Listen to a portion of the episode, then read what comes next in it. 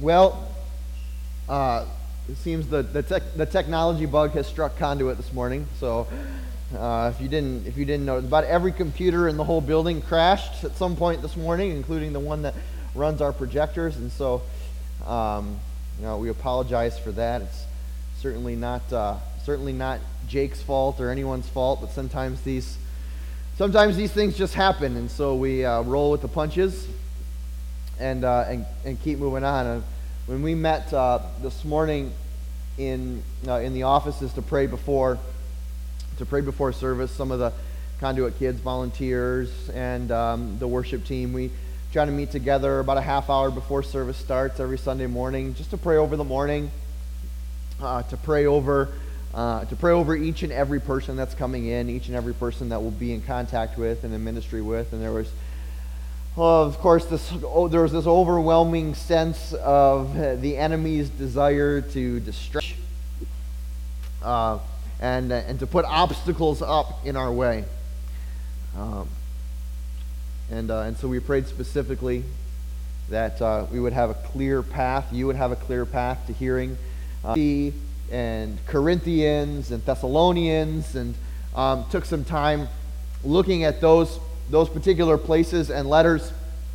Um, and then we, we landed here in Corinthians over the past several months. And um, next week we'll start our Christmas series uh, called The Stories of Christmas. And we're going to be looking at the story of Christmas, the story that we all know, right? uh, baby in a manger, no room in the inn, the shepherds and the wise men, and all of that. The story that the stories that everyone knows, um, that are famous, famously told in church, uh, in churches every Christmas season. But we're going to tell them from the perspective of different people within the story.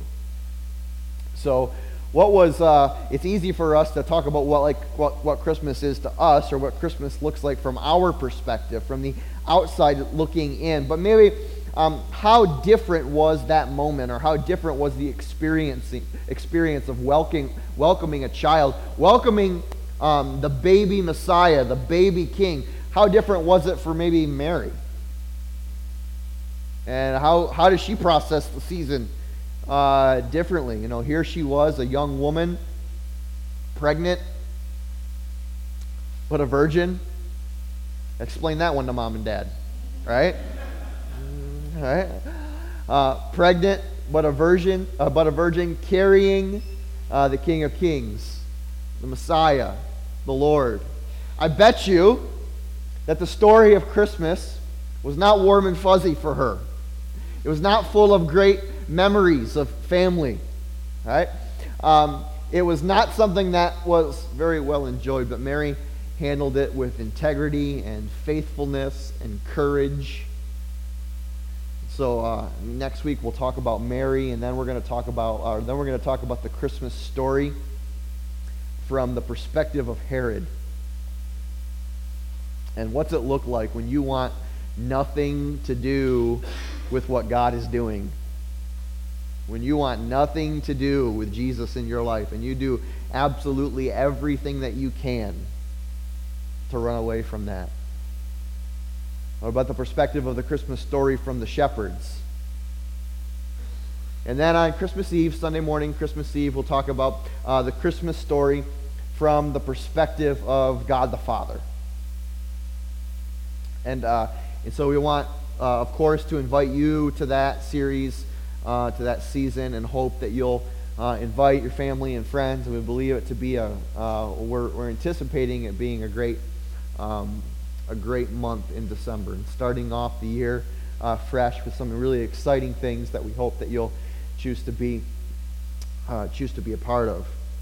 Uh, but the in ending our series today in the Vintage Church, ending in Corinthians, um, it's it's appropriate both from circumstances of this morning, seeming like every single thing that possibly could go wrong went wrong this morning.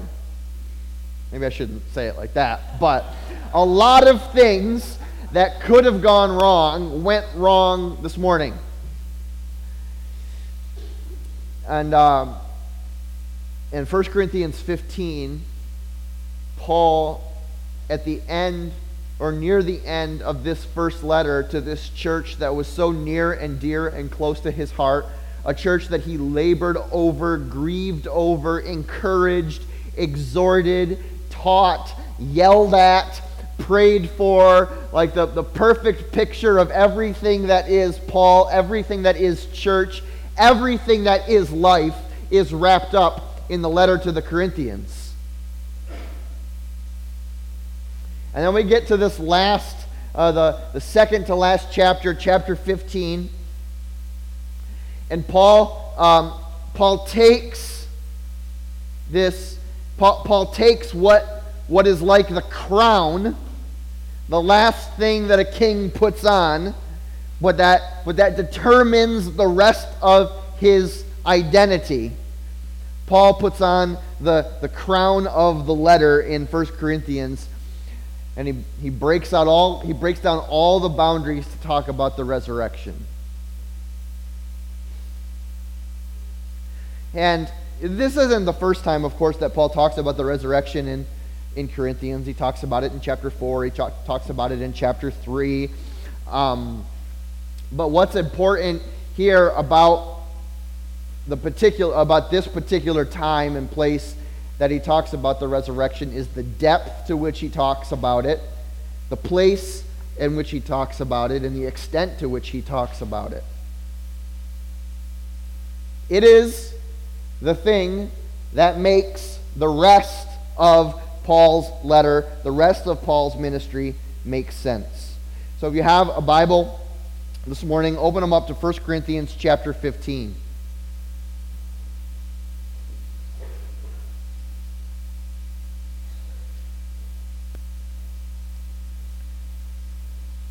If you have a smartphone, you have the Conduit app, there's a little tab on there um, for the Bible. You can look at it there as well. 1 Corinthians 15. We're gonna, we'll work down through this a little bit.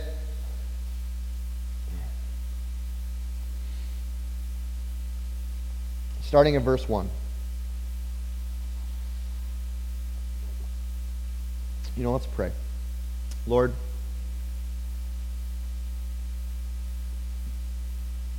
we lean we lean so fully, so heavily upon you, Lord.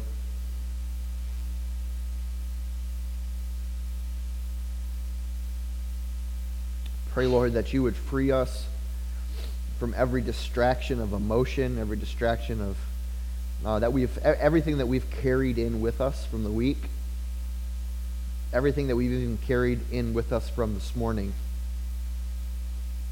Lord, we lay it down, we set it down.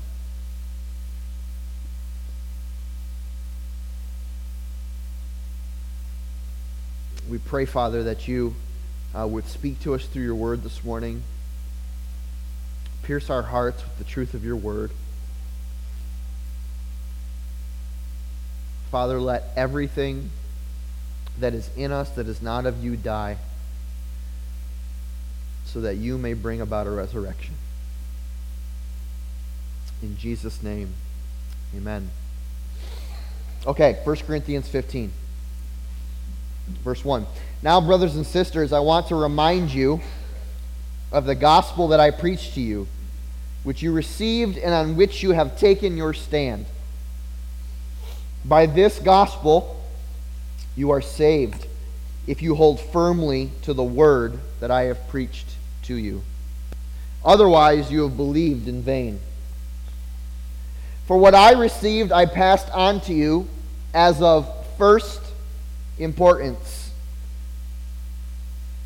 that Christ died for our sins according to the Scriptures, that he was buried that he was raised on the third day according to the scriptures, and that he appeared to Peter and then to the twelve. And after that, he appeared to more than 500 of the brothers at the same time, most of whom are still living, though some have fallen asleep. Then he appeared to James, then to all the apostles. And last of all, he appeared to me also, as to one abnormally born. For I am the least of the apostles, and do not even deserve to be called an apostle because I persecuted the church of God. But by the grace of God I am what I am, and his grace to me was not without effect. No, I worked harder than all of them, yet not I, but the grace of God that was with me. Whether then it was I or they, this is what we preach, and this is what you believed. Now, um, understand, uh, you know that, we've talked about it before, that there was a, that Corinth, or the city and the people that Paul was writing this letter to, was an actual group of people at an actual time, at an actual place, dealing with actual things, right? It wasn't just some, uh, he's not just talking in some theoretical, religious, or spiritual mumbo jumbo. Paul was talking to a church who is struggling through their identity as Christians. And in the midst of struggling through their identity as Christians, people were sprouting up within that Christian community, having opinions on what to believe and how to believe it. Now, no one is going to deny anyone their opinion, of course, but what Paul comes along to say is that what you believe matters. It's a good word for us today, too. That, that what we believe matters. There, there is importance to the content of our belief. And, and, and this, is, um, this is a little bit different than uh, what, the, uh, what most of the world believes and tells us to be true. I see the world tells us that it's belief that matters. Right? That all you all you you understand the difference? That let's say it a little bit different, okay? Um, it matters what you believe. It's not belief that matters. Do you understand the difference between that? Meaning that um, that the that the world tends to tell us that well, if we are um, if we are, let me tell you, have you heard this? Um, just be sincere. What, whatever you're going to believe, just just believe something, right? Just just believe something. And if you if you believe it with all of your heart and you believe it with all of your soul and you're really really really sincere in what you believe, that's what matters. And and and God will see that and and and God will honor that. And what Paul says is like, no, no, no, no, no. What, what you don't understand is that it's not belief that matters, it's what you believe that matters. And, and Paul says there was a, there was a time where, where what you believed was the message that I preached. And I don't know who has confused you. I don't know who has distracted you. I don't know, I don't know who slithered in and spoke a different message. But we need to come back to what is of first importance. For what I received, I passed on to you as of first importance. In verse 2, Paul says, By this gospel you have been saved, if you hold firmly to the word I preached to you. What does Paul say? He says that the that the the um, the anchor of salvation, the anchor that holds you to the salvation that God offers is what he has preached and what you have believed. And so he's reminding the Corinthians that, that it matters what kind of belief you chain yourself to. It matters it matters that the anchor that you hold on to. Because the anchor will either hold you firm in the midst of the storm or it will drag you to the bottom of the sea. And so, what Paul wants to do here is remind the Corinthians of the thing that he has preached, remind them the importance of believing in it, not just believing in general, but believing in it, and that it is of first importance. Well, what is of first importance in belief for salvation according to the Apostle Paul. According to Scripture, then, what is the first thing we must believe in in order to be tethered to the anchor of God's salvation? It is this that Christ died for our sins according to the Scriptures, that he was buried. I'm uh, in verse 3 of 1 Corinthians 15. That Christ died for our sins according to the Scriptures, that he was buried, that he was raised on the third day according to the Scriptures, and that he appeared to Peter and then to the twelve. And after that, he appeared to more than 500 of the brothers at the same time, most of whom are still living, though some have died. Then he appeared to James, then to all the apostles, and last of all, he appeared to me also as one abnormally born.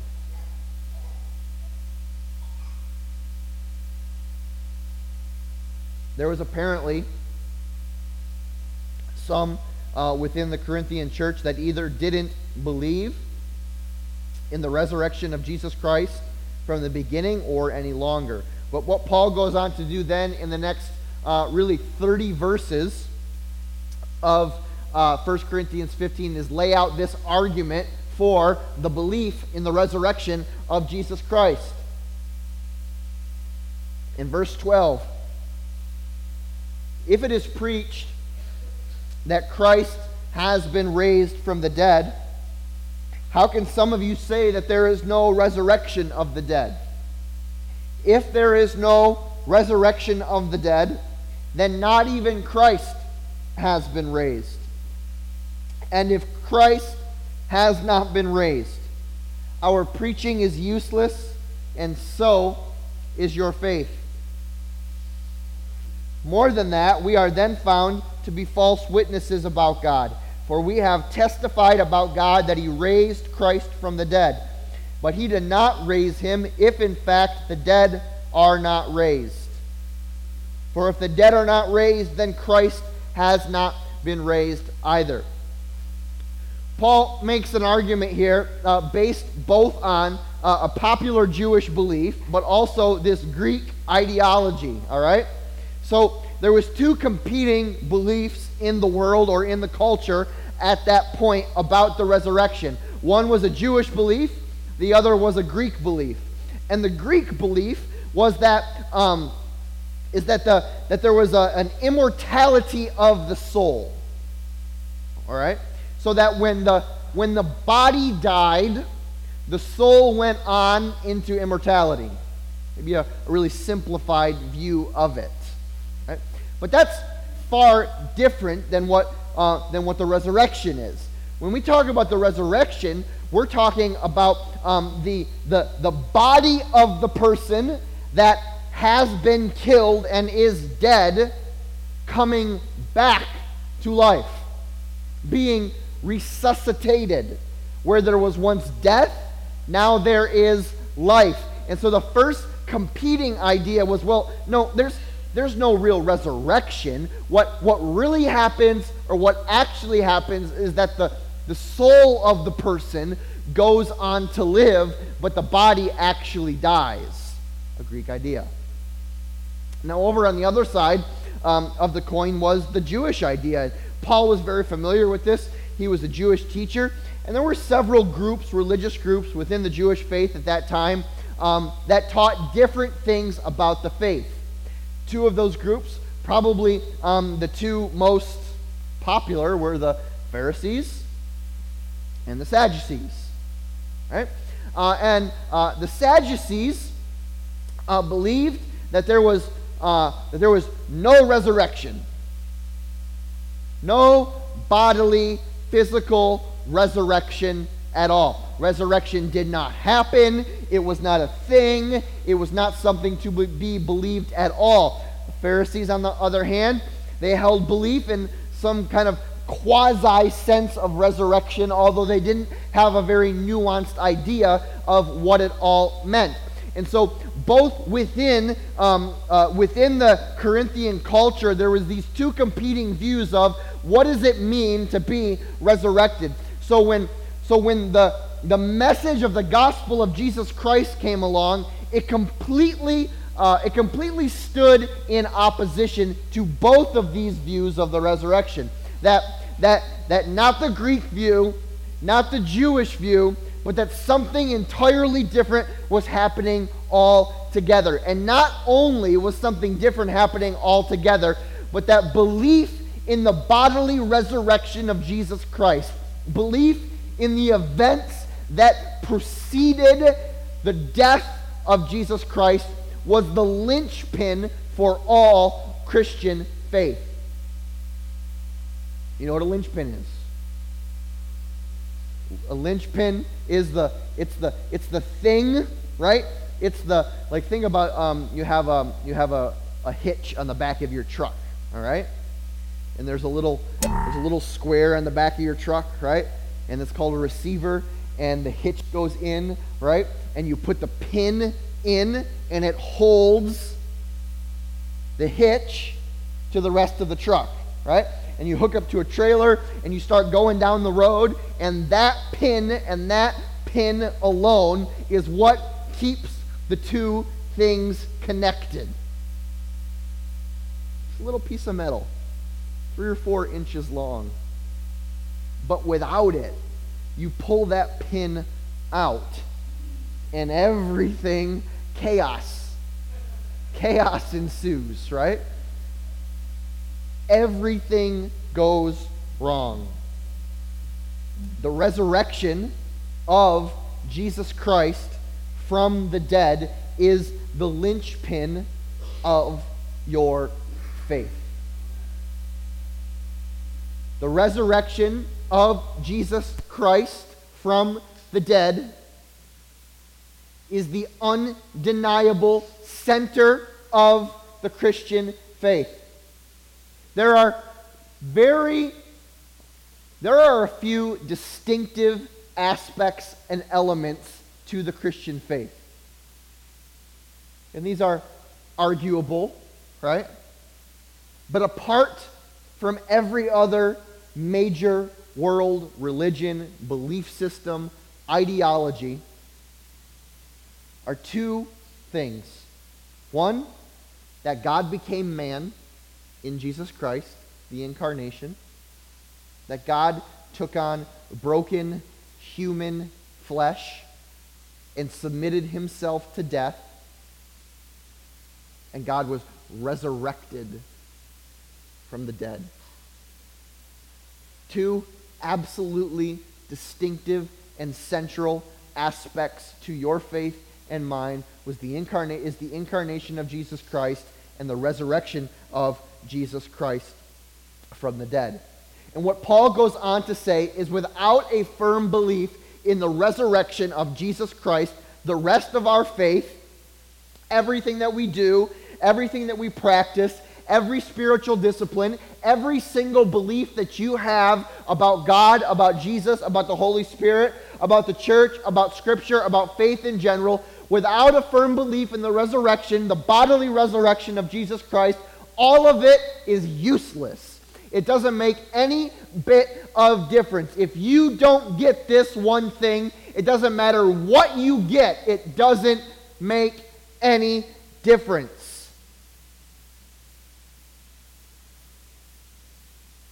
If Christ has not been raised, Paul says in verse 17, your faith is futile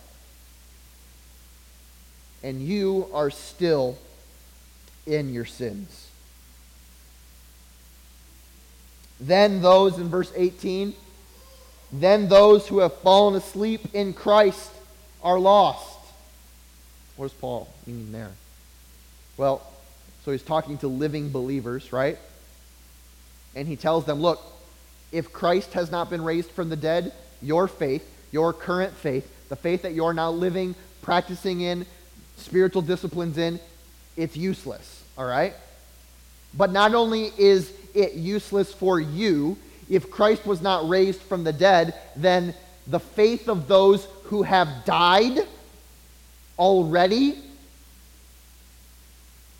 but who have trusted in Jesus Christ, it's useless to them too. Then those who have fallen asleep in Christ, they're, lost as well. Not only, not only does it matter to you, it matters to those who believed that it happened but are now gone. In verse 19, then, Paul says this amazing, amazing, amazing thing. He says, If only for this life we have hope in Christ, we are to be pitied more than all other people.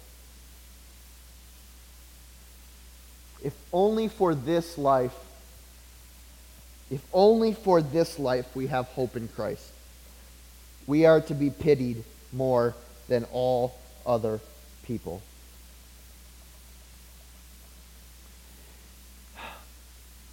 Over, over the years, um, Christianity has gone through peaks and valleys of um, of uh, like, like, things that they uh, things that are really important to them, things that are not so important. Peaks and valleys of emphasis. What will they? What are, what what is the church? What is Christian? What is the big thing in church these days? What is the big thing in faith these days? And in my lifetime, uh, which has just been a short 23 years now, in, in my, uh, I shaved my beard off this morning because I, right before I was in the shower, I was like, wow. Like, I don't know what's happened in the last three months, but the gray hairs have multiplied. like, it's going bye bye.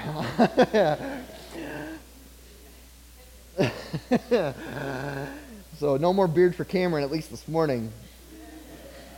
Um, but gone through peaks and valleys of the Christian faith has gone through peaks and valleys of emphasis over my lifetime. And one of the things that uh, one of the things that I've noticed, and I, I, don't say this I don't say this in a negative way. I think it's of course I'm a preacher, I'm a pastor. It's incredibly important to me, um, uh, important uh, to you as well. Is that um, the church has really, really, really sought to emphasize um, the application, the current application of Scripture and uh, faith and your walk of God and your walk with God to your daily, everyday, go to work, be married, have kids, don't have kids life, right? We want to make every single thing perfectly applicable to every person in every situation all the time, everywhere.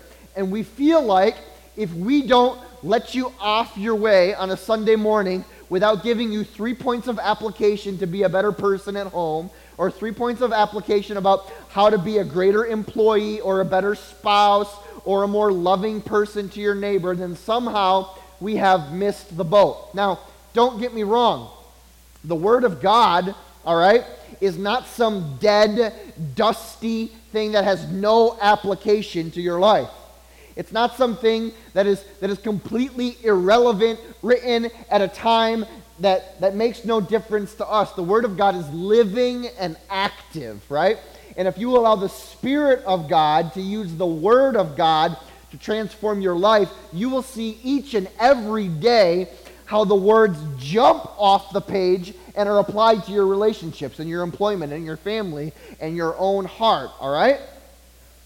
But listen,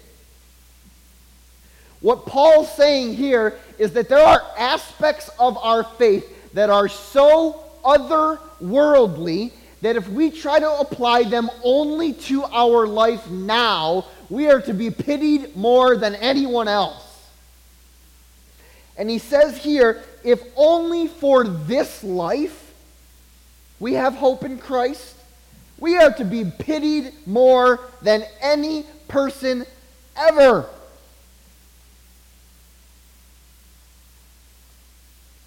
We have emphasized and emphasized and emphasized and overdone the Christian faith to personal daily application so much that we have lost our sense of the eternal hope that exists in resurrection.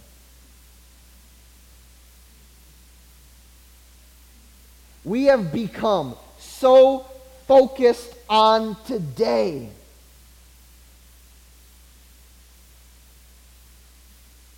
So focused on the hurt. So focused on the pain. So focused on the brokenness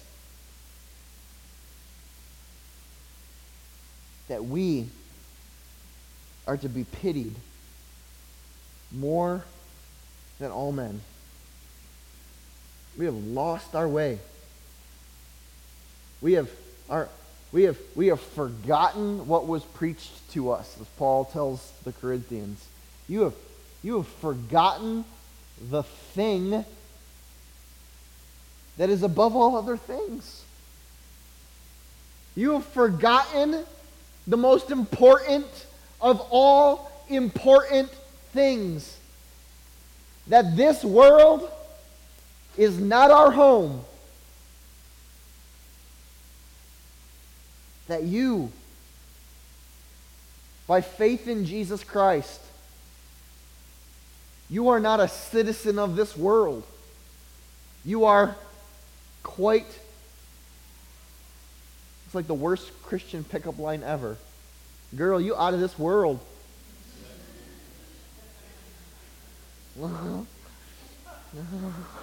How you doing, girl?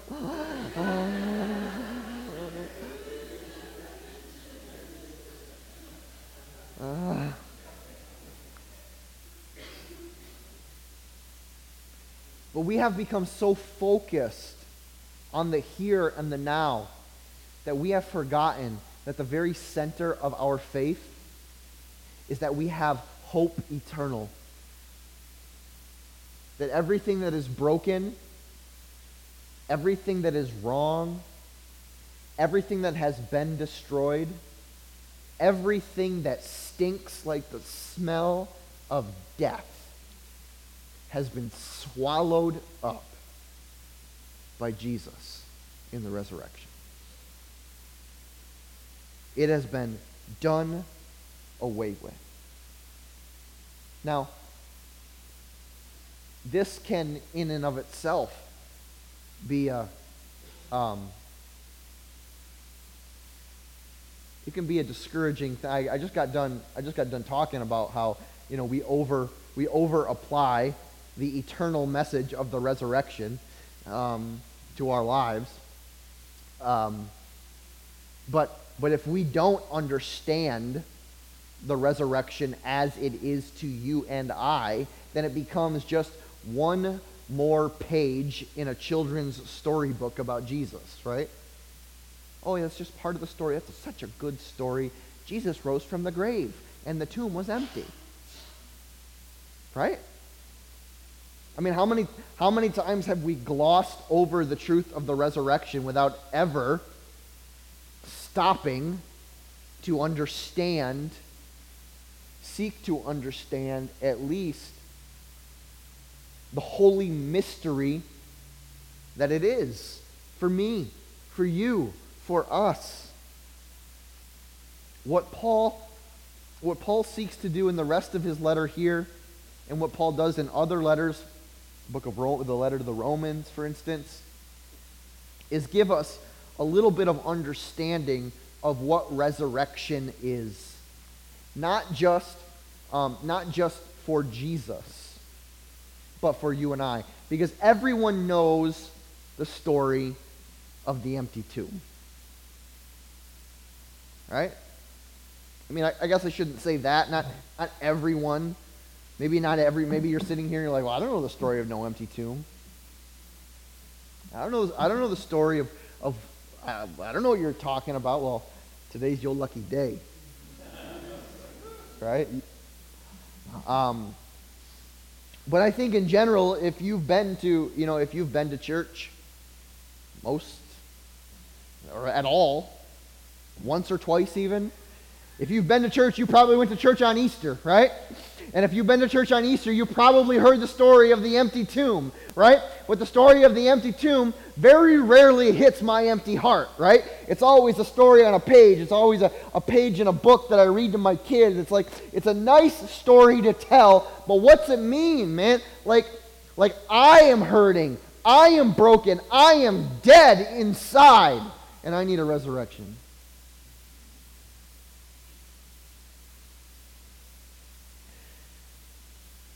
Paul goes on to say in 1 Corinthians chapter 15, like, look, if you haven't noticed already, like, I like you to know where I am in the scripture, okay? So, um, if you have a Bible or one in front of you, like, my, my goal is to teach you how to see this and not need me. Okay? No, I don't, I don't want I don't want you to rely on a man to receive from the Lord his word to you. All right? You don't need me. All right? So when I say I'm in verse 20, I'm, that's, that's a nice way of saying, don't look at me. All right? Look at verse 20. All right? Because I want you to see that this is not me. All right? This is not us, right? This is not Conduit's idea. This is not Pastor Cameron's idea. That the Word of God is speaking and you can listen and He wants you to understand, right? He does not, the Lord does not hide Himself from you. The Lord is not, the Lord is not trying to confuse you. The Lord is not trying to put a veil up in front of you, right? So that you can only experience or know or believe in Him through the words or faith of your pastor. Oh, heavens no. Okay?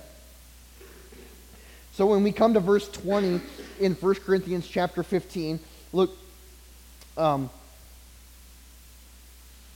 Paul says, Christ has indeed been raised from the dead.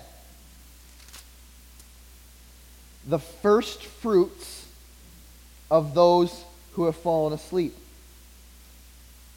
Okay, so this is an important idea. All right? Paul uses this idea, or he uses this word first fruit. Uh, now, obviously, it's, a, it's an agricultural um, it's an agricultural word, and the first fruit is um, the well, it's the fruit that's first. It's the right. You need a theology degree degree to understand that. So that's why I'm up here telling you that the first fruit is the, fir- the fruit that's first, okay? And it's the, it's the fruit that is first ready for harvest. So you go out, we have a pear tree in our yard at home, and we went out and we picked pears all summer, and right, and there was this one, there was the, the one day, right, where like the first pear was ripe, and it was like, oh, you pull it off, and it's like the perfect pear, right? And it's beautiful and it's juicy and it's sweet and it's good for eating. But then you look up at the tree and you see that there are hundreds of pears. They're not ready yet. But the first pear that is ready is the promise that the rest of the pears will soon be ready. The first pear is the promise that more is to come. Now, what Paul says is that when Christ was raised from the dead, his resurrection was the first fruits of what is to come. That, that his resurrection is the, is the promise of God for the coming resurrection. Now, coming resurrection of who? Jesus is already alive, right? He's been resurrected from the dead. That'd be you.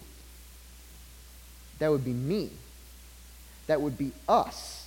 That would be all those who Paul says have fallen asleep or will fall asleep or will die in the midst of waiting for the return of Christ. Now, to fully understand this even more, we got to kind of sift through some of the other things that Paul says and will help us to get a better understanding of what this means. All right? So, keep your little finger in 1 Corinthians 15, all right?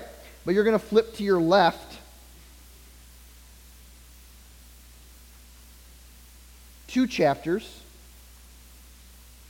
One chapter to the book of Romans. Find chapter 5, chapter 6. Wow.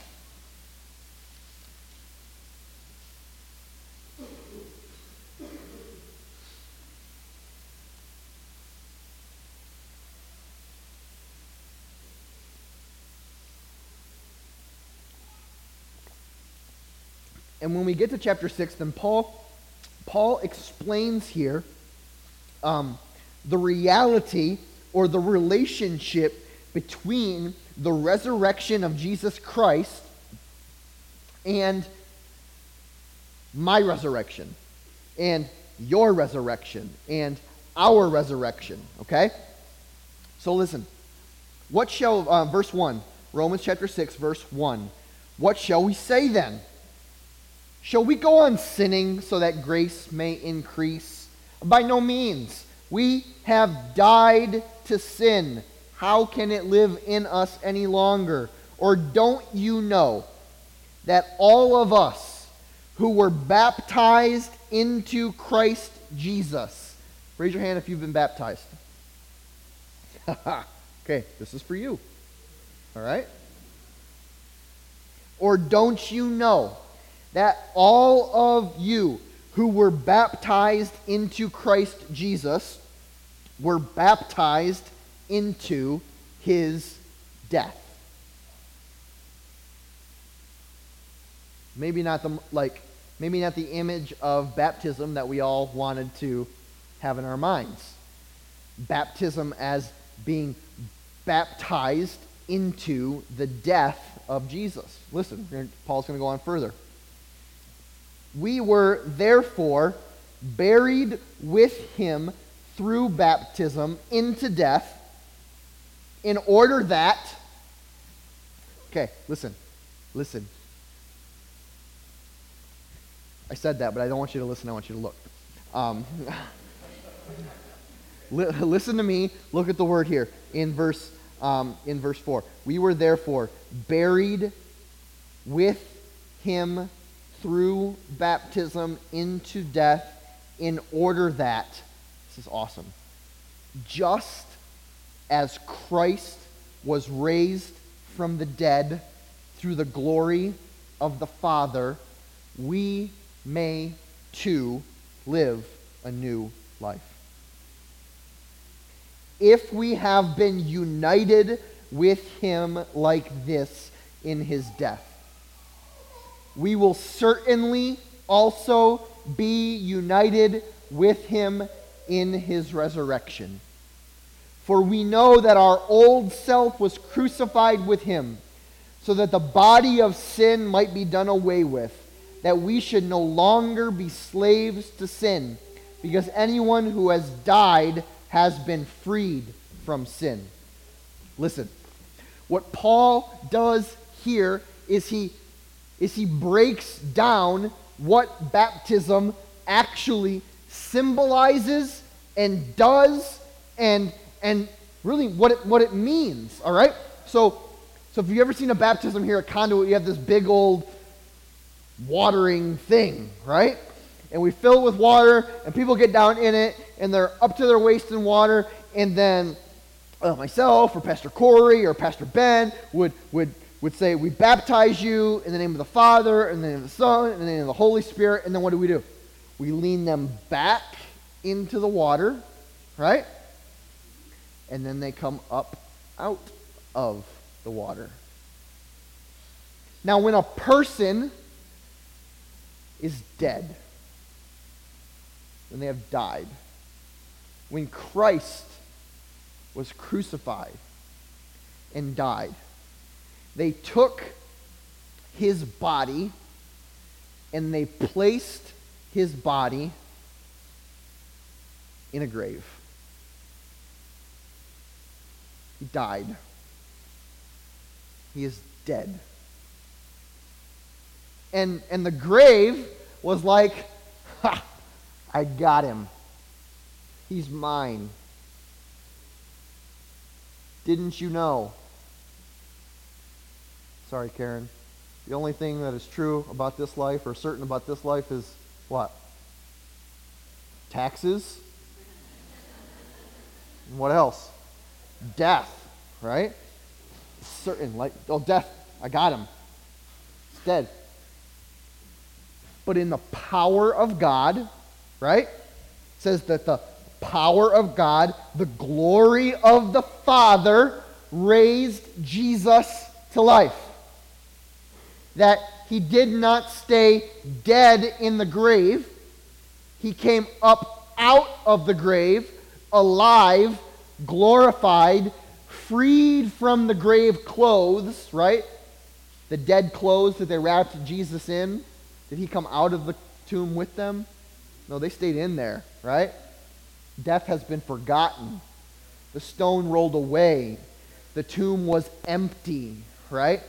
Because everything that represented the death of Jesus was left behind. And the only thing that mattered from there on forward was that there was a glorified Savior. There was a glorified body. There was no stench. There was no death. There was no hopelessness. Everything that was hopeless about putting a body into a grave was now done and gone away. And so when we take someone and we baptize them, what Paul says we're doing is that we, the person being baptized, is putting to death the sinful self. Right? Or don't you know that all of us who were baptized into, de- we died to sin. How can we live in it any longer? Don't you know that all of us who were baptized into Christ Jesus were baptized into his death? We were put in the grave in baptism. But just like the glory of the Father brought Jesus back from the dead, right? When we come up out of the water, we are signifying, we are symbolizing, we are stating that that, that, that sin and that death no longer has that hold on us. We come up out of the water as resurrected people, new and clean and pure, and a new creation in Christ. We have been raised from the dead through the glory of the Father. We have been united with Jesus in his death so that we can be united with him in what? in his resurrection. Now, if we understand that our faith in Jesus Christ and that our baptism unites us both with Jesus' death and Jesus' resurrection, then if we go back to what we fundamentally know to be true about the resurrection and apply it to you and I, then we get an understanding of what it actually means. Now, if you go back to 1 Corinthians 15, Paul had some very specific things to say about the resurrection.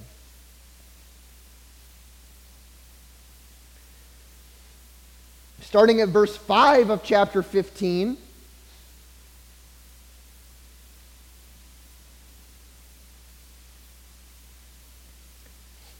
Says after he uh, on the third day according to the scriptures and then he appeared to peter and then he appeared to the 12 and then he appeared to the 500 and at the same time uh, he appeared to james and the apostles and then last of all he also appeared to me paul as one abnormally born. Now what is paul trying to communicate here? This is an interesting thing um, and one that we absolutely without a doubt need to understand Hey, Jake, can you make the numbers on that bigger for me? I can't see how much time I have left. Remember, gray beard, bad eyes, small numbers. It's froze. Okay. of course it is. Of course it is. Uh, all right. Well, 35 more minutes then. Just put 35 minutes on the clock and. Uh,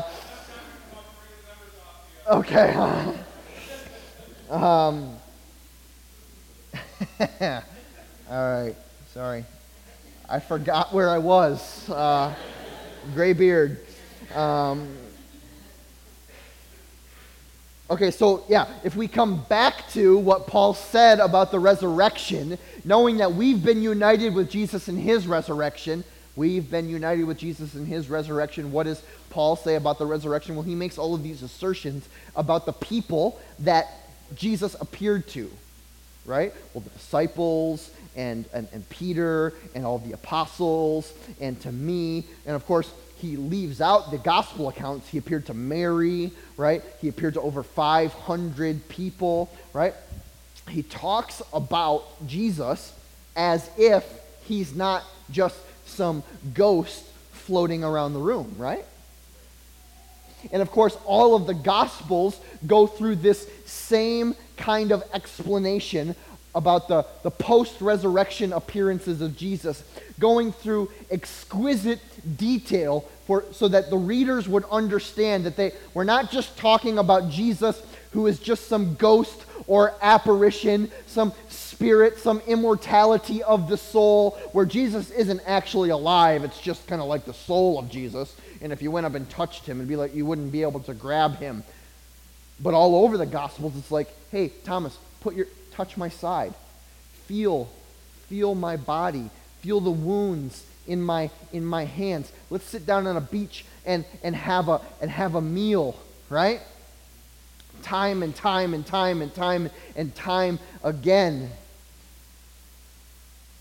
The scripture goes on to explain in detail that it wasn't just some soul ghostly figure of Jesus standing before them as if God kind of just cheated the system. But it was the very body of Jesus Christ who was resurrected from the dead. That, that the tomb was empty for a reason. You know why the tomb was empty? Because there was no body in it.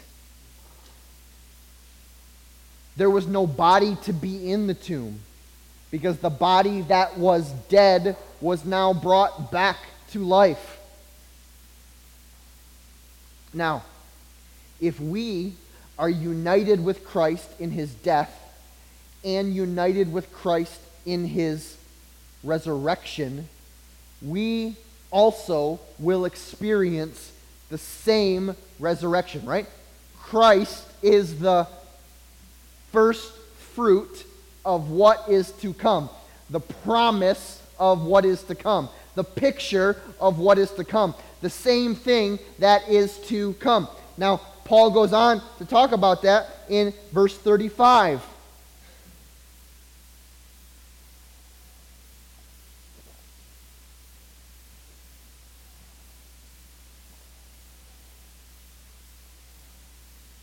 He says, But some may ask, how are the dead raised? What, what kind of body will they come in? This is like someone asking the question, well, uh, so what you're telling me here, uh, Pastor, is that um, my great grandma Tilly, who died 60 years ago, um, is going to come, is going to be resurrected from the grave. Well, um, not to be crass here, uh, Pastor, but um, she's probably just a pile of bones now. Or, or um, my, my grandpa, he was cremated. So, what kind of body, what kind of body will, will he come in? Because if you're saying that God's going to resurrect that body, what if there's no body there to resurrect? It's kind of a silly question, but it's one that, like, I mean, honestly, I get asked, probably one of the most common questions that I get asked about death as a pastor. Well, what about cremation? What uh, is this going to be like the Walking Dead zombie zombie apocalypse when Jesus comes back? A bunch of people walking around like in their grave clothes. Well, listen, not to be silly about it, all right, but understand what was one of the very first things that we talked about this, this morning? What we believe matters. It matters what we believe.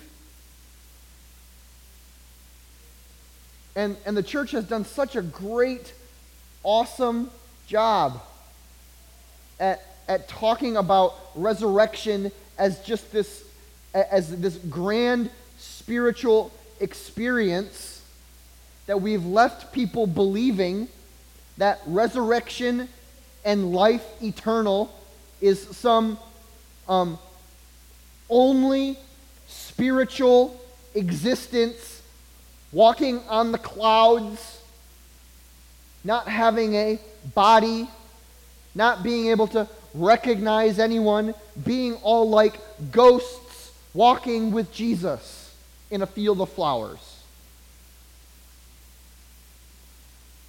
Maybe you will walk with Jesus in a field of flowers. Okay? But but here is what scripture unequivocally communicates about eternal life. Is that in resurrection, in eternal life, you have a body. You have a physical, living, able to touch it, enjoying your food, loving your naps type of body.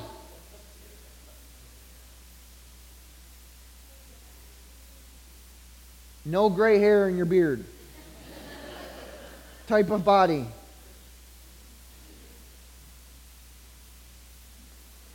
And he, um, he, tell, he Paul talks about this. He says, How foolish, verse 36. What you sow does not come to life unless it dies. When you sow, you do not plant the body that will be, but just a seed, perhaps of wheat or of something else. But God gives it a body as He has determined, and to each kind of seed He gives its own body. All right, so Paul uses this image of okay, like listen, when you take a when you take a kernel of wheat and you and you place it in the ground, you're not placing a sheave of wheat, right?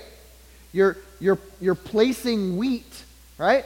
but, but it's, it's sown in a different way than it is um, reaped, than it is harvest. It holds within it, the seed comes to its end, the end of its existence as a seed, but, but God is able to provide the change, um, uh, the, the change of, of form, the change of purpose while maintaining the continuity of identity.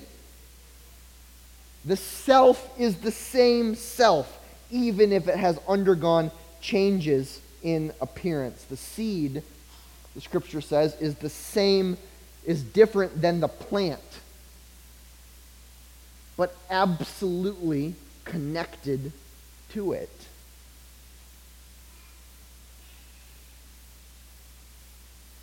so it will be with the resurrection of the dead, Paul says in verse 42. The body is sown, is perishable, but it is raised imperishable. It is sown in dishonor, it is raised in glory. It is sown in weakness, it is raised in power. It is sown a natural body, it is raised a spiritual body. Listen, understand this. That the resurrection, your resurrection, the resurrection of the dead, united with Christ in both his crucifixion and his resurrection. We take upon ourselves the same resurrection that Jesus Christ does a living existence in bodily form, glorified by God Himself, having the same similar appearance. Did people recognize Jesus? Yeah, it took them a minute, right? Why? like, wow, you're like, thought you were dead, dude. And you look a little different, and you're a little. But they recognized him, right? The identity was still there. Our resurrection is the same. Our body is resurrected, glorified existence. Now, listen. This makes my brain hurt, okay? Um, this makes my spirit stir. This leaves, this leaves um, as many questions as it answers questions.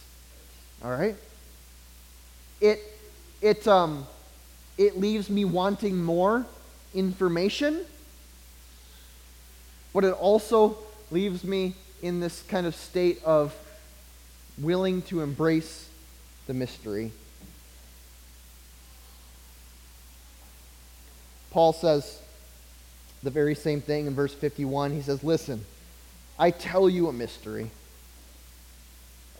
I tell you a mystery. We will not all die, but we will all be changed. In a flash, in the twinkling of an eye, at the last trumpet. For the trumpet will sound, the dead will be raised, imperishable, and we, we will be changed.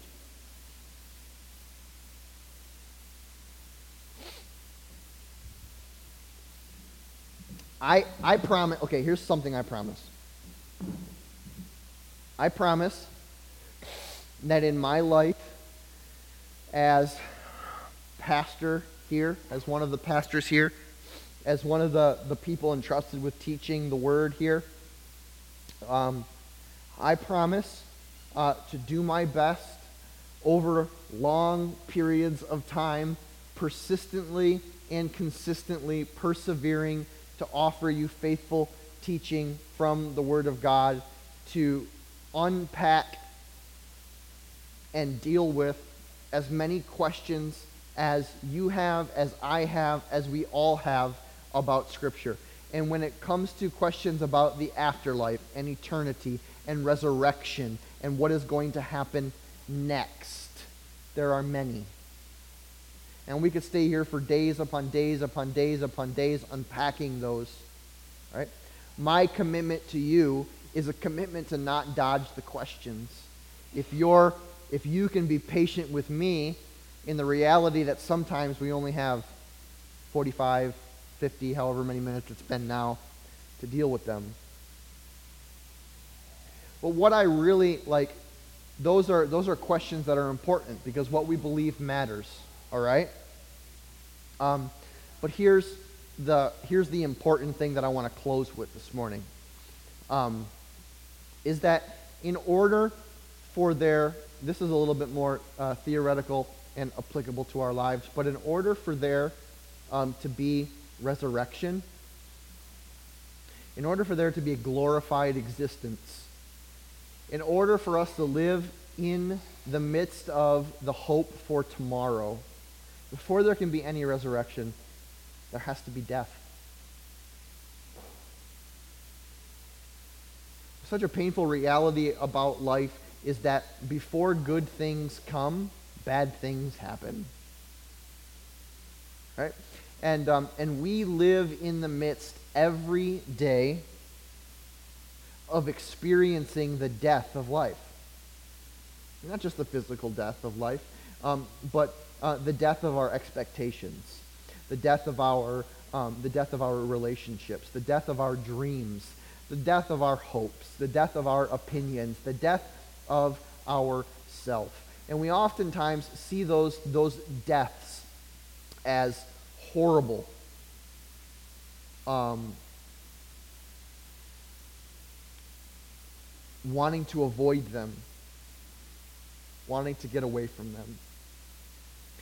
God is ready to resurrect everything that has died in your life. God is, God is ready and willing and able to take everything that has died on the plate of your life and bring it to resurrection. But the question is, is that sometimes, or the, what sometimes happens is that um, we, we're, we're so comfortable in who we are and what we're doing in our life that God tries to kill something in us, and then we go over and give it CPR. Right? And we're pumping on its chest and trying to breathe life back into it, right? And we don't want it to die, and we don't want it to die, and we're, we're pumping at it like, no, I got to keep this thing. I got to keep this thing. Got to keep it going as it was. Got to keep it going as it was. Breathing life into it. And let me tell you what, sometimes God just wants you to let things die.